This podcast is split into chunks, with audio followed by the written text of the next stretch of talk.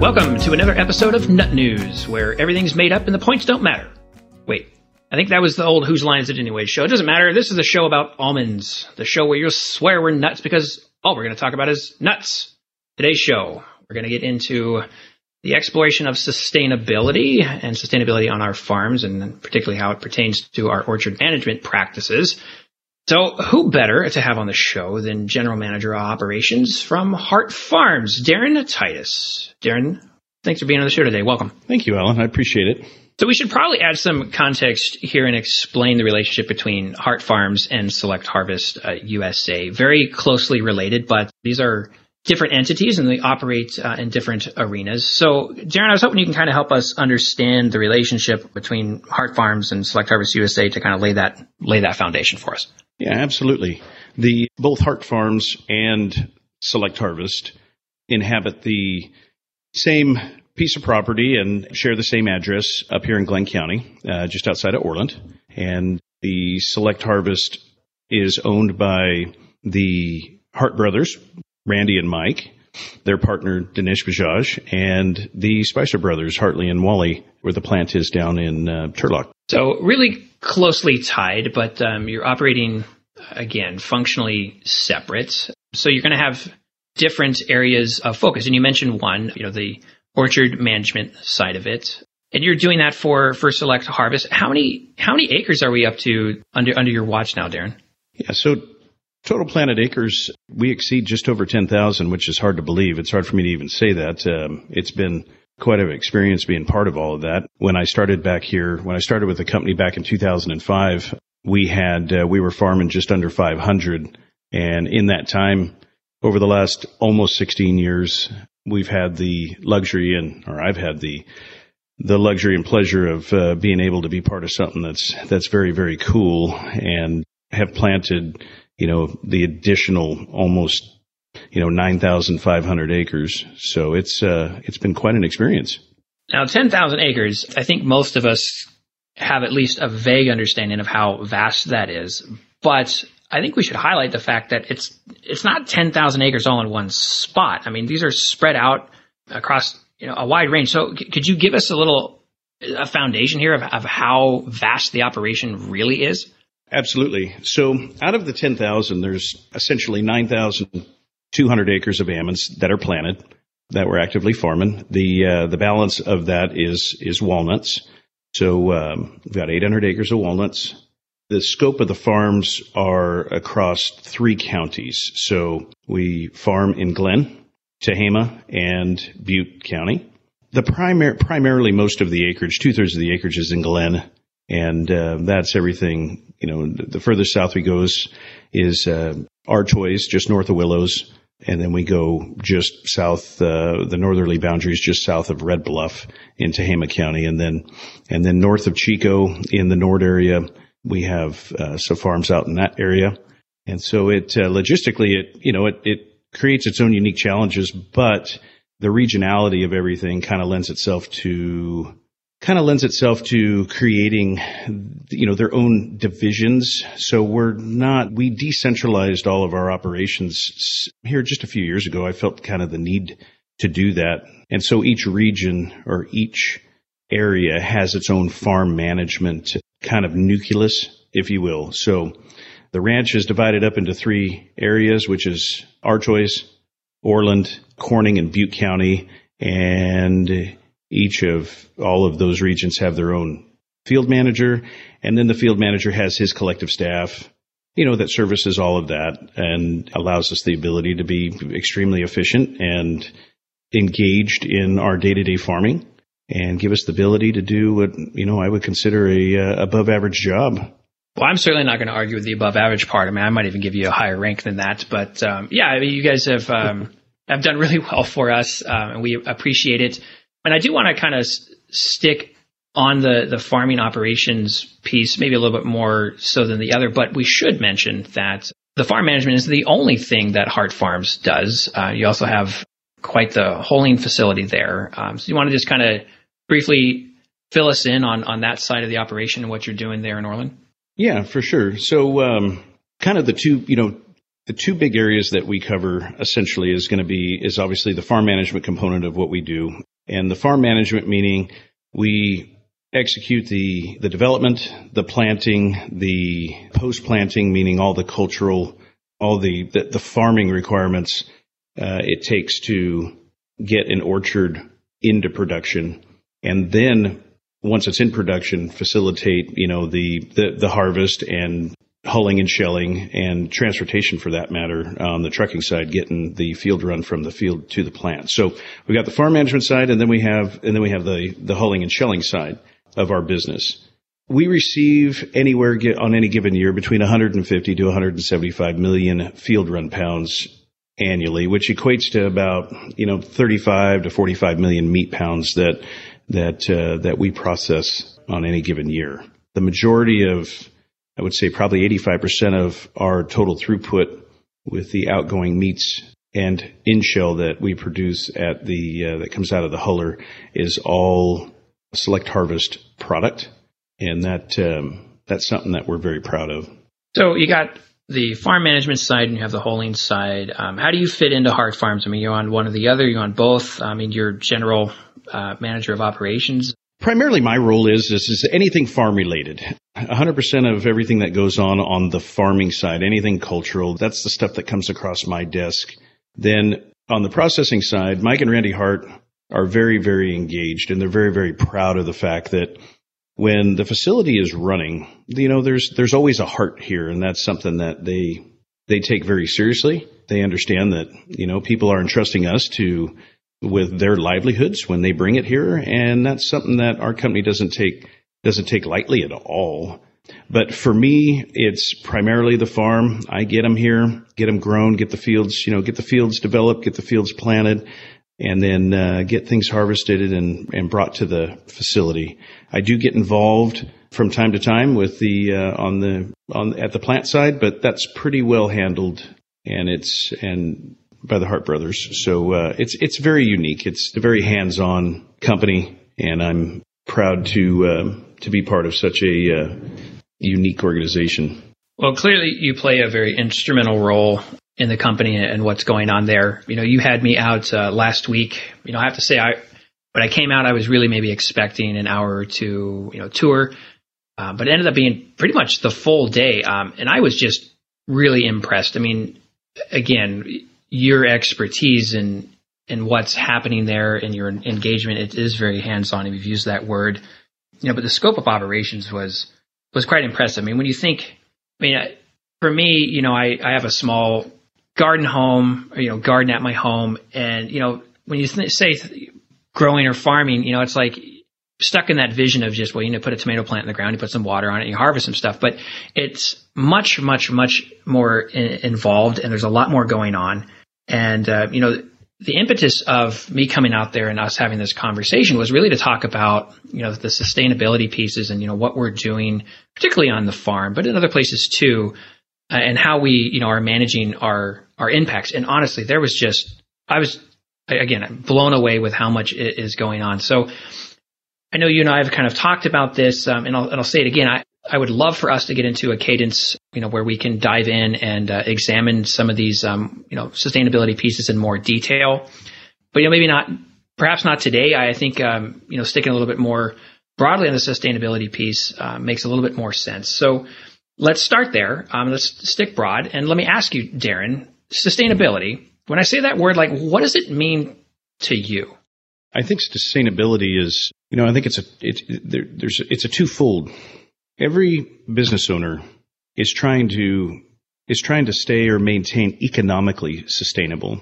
And then you have the environmental part of that too, and you have the economic and the environmental sustainability that those two spectrums are, now overlapping. And, 10 years ago, there was definitely 10, 15 years ago, or even 20 years ago, there was definitely a divide in that. There was, both those spectrums were, I don't want to say miles apart, but they were. And now they've really come together, and it has become a, a necessity for us to have, to do both.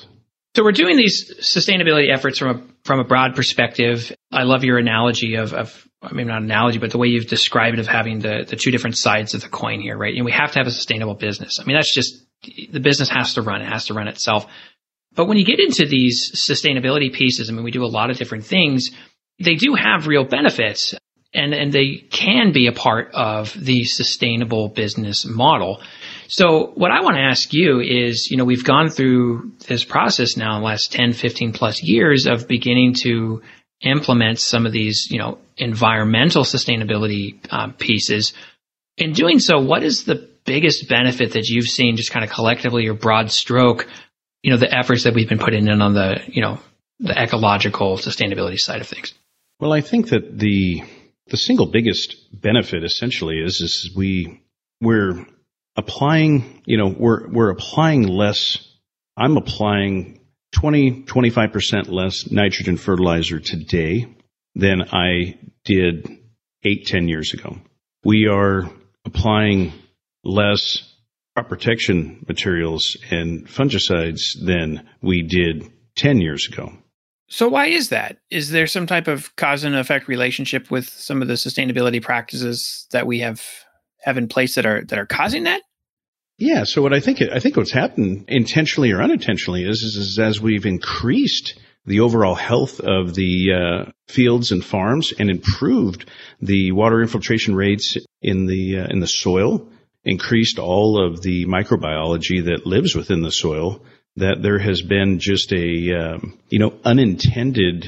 really unintended benefit from that. That's, that was kind of part of the learning curve. Once, you know, essentially, like I said at the beginning, once we were regulated into this, into the sustainable portion of it. And yeah, I can't imagine going back and not having this part of our program now. So when we were on the tour, you know, one of the things that you kept pointing out, and whether this was overtly or not, is really just how healthy everything looked. I mean, there was a vibrancy out there. And of course, you know, it was during bloom. We got bees buzzing around, but you know, it was green. The soil looked like, you know, my garden soil, nice and fluffy. The trees were just popping and alive. Would you characterize that as just general health of the orchard and, you know, getting it to a point where it's healthier, or am I missing the mark there? No, I think you hit it. I think you hit it spot on. I think that's exactly right. I think it's a full, you know, it's the full complement. You know, you got to have a little bit of everything in order to make it all the pieces come together with respect of, you know, just the disease management and the fertility management and, you know, just the balance of that. When you and I were out looking at the fields, the one thing that we both pointed, that we both saw and we both looked at, was essentially just the amount of worm castings that were everywhere throughout the orchard floor. Now, we've had a very, very dry fall through November and even drier winter with respect to the down the drive rows in between the tree rows, with the amount of just native vegetation that grows through there. And typically we get, you know, a lot of fillaries and chickweed and the winter weeds that grow up this time of year and through the spring. And when we reincorporate that into the field when we're mowing and whatnot, that's, that adds a tremendous amount of, green manure, all vegetative, just that it composts down and becomes an additional food source for the soil biology. But I mean, you can just see it on the orchard floor. And it's, I think that's a big part of what translates into the, increased orchard health that we see. So, you know, we've touched on it, you know, as the regulatories have been coming through last 15, 20 years, the word sustainability, right? You know, particularly early on, kind of had this 4-letter word feel for growers. And it was a dirty word in the sense that, you know, it caused a lot of anxiety and an issue in thinking about, you know, how that might pertain to, you know, your best orchard management practices. And I don't know if that's still really the case in the grower farming community, but I would ask you, you know, if you're a grower out there and you do kind of still see sustainability as a 4-letter word, what would you say to them to maybe try to change their minds? Well, I think for the most part, it's not just one thing. You can't define sustainability as one action. It's everything that you do throughout the year within your operation. And you know, we're all of us farmers who are farming in California, whether we're willing or not, we are participating in some form of sustainability, right? I mean, it's whether we're regulated into it or it's voluntary, it's happening. We're doing it. We probably need to work on getting a larger percentage of that population into on the voluntary side rather than the regulatory side of that, where they feel like they're pigeonholed into doing it rather than wanting to do it voluntarily. That once again comes back to economics. And I feel once that everyone starts to, kind of put all the pieces together, that they, just like us, will, start to see the benefits from it and maybe be a little bit more accepting of, new ideas and new ways of implementing different techniques that help continue them down the sustainable path. Well, I love that characterization of sustainability being, implemented in many different ways. It's not a one thing, right? Hot button topics out here, that I've heard, bee health or water usage or chemical spraying, right? I mean, those are all, perhaps independent programs. And I'm kind of leading into what we might get into here in future conversations. But, if any one of those pieces really doesn't function by itself, so I'm assuming. So I'm glad you kind of characterize it that way. But if you were to have to pick out one piece, and, this will be my last question for you, and I'll let you go. What, in your mind, what's the biggest, maybe unsung hero in the sustainability portfolio that you have going on at Hart Farms? I would probably say it's our unsung hero on the sustainability part of it is how we're been able to implement the use of one of our co-products and entirely on the farm. That's with the shell. That so when field run comes in, when we harvest our crop in the fields, there's three parts to that crop that comes in here. Refer to that as the field run. And within that field run, you've got the hull, you got the shell, and then you obviously have the almond kernel that's in there. But the shell component of it is one that over the last several years has become essentially unusable. I mean, there's always a means to take, if you have enough of something, you should be able to find a use for it out of necessity, kind of human nature. And one unsung hero that, one thing that we have done to implement or to utilize something that we've just have had too much of has been the composting of more than 20,000 tons of shell annually, and being able to put that back out on our farms and create a very, very usable product out of something that was otherwise, just a waste byproduct. And so it's truly become a co-product of what we're doing and how I see in the future how we're, going to continue to do so, just because of the sheer benefit of it. Well, as a home gardener, I have lots of experience with the benefits of compost. So I'm glad you bring that up. And I'm also glad because I think that's going to be a great lead into our next conversation. Perhaps we'll dive in a little bit more on how we are incorporating the shells and the compost into the orchards and all the benefits from it. So keep an eye out for that, listeners, for next time I circle up with Darren. But for now, Darren, thank you so much for taking the time with me today. I really do appreciate it, and thanks for the tour last week. Hope to speak to you soon. Absolutely. Absolutely. My pleasure. Thank you, Alan. That's our show today. Be sure to follow us on social media. We're on LinkedIn as Select Harvest USA. We're on Facebook as both Select Harvest USA and Select Harvest Almond Snacks. That's the corporate side and the consumer side. And for all those cool, flashy consumer product images and all the fun things we're doing there, Instagram at Select Harvest Almond Snacks. You can find Nut News Podcast wherever you find your podcast and on our website, selectharvestusa.com, under the News and Resources tab. Until next time, I'm Alan Burwell. Think I'm nuts. Nuts for almonds, that's for sure. Nut News.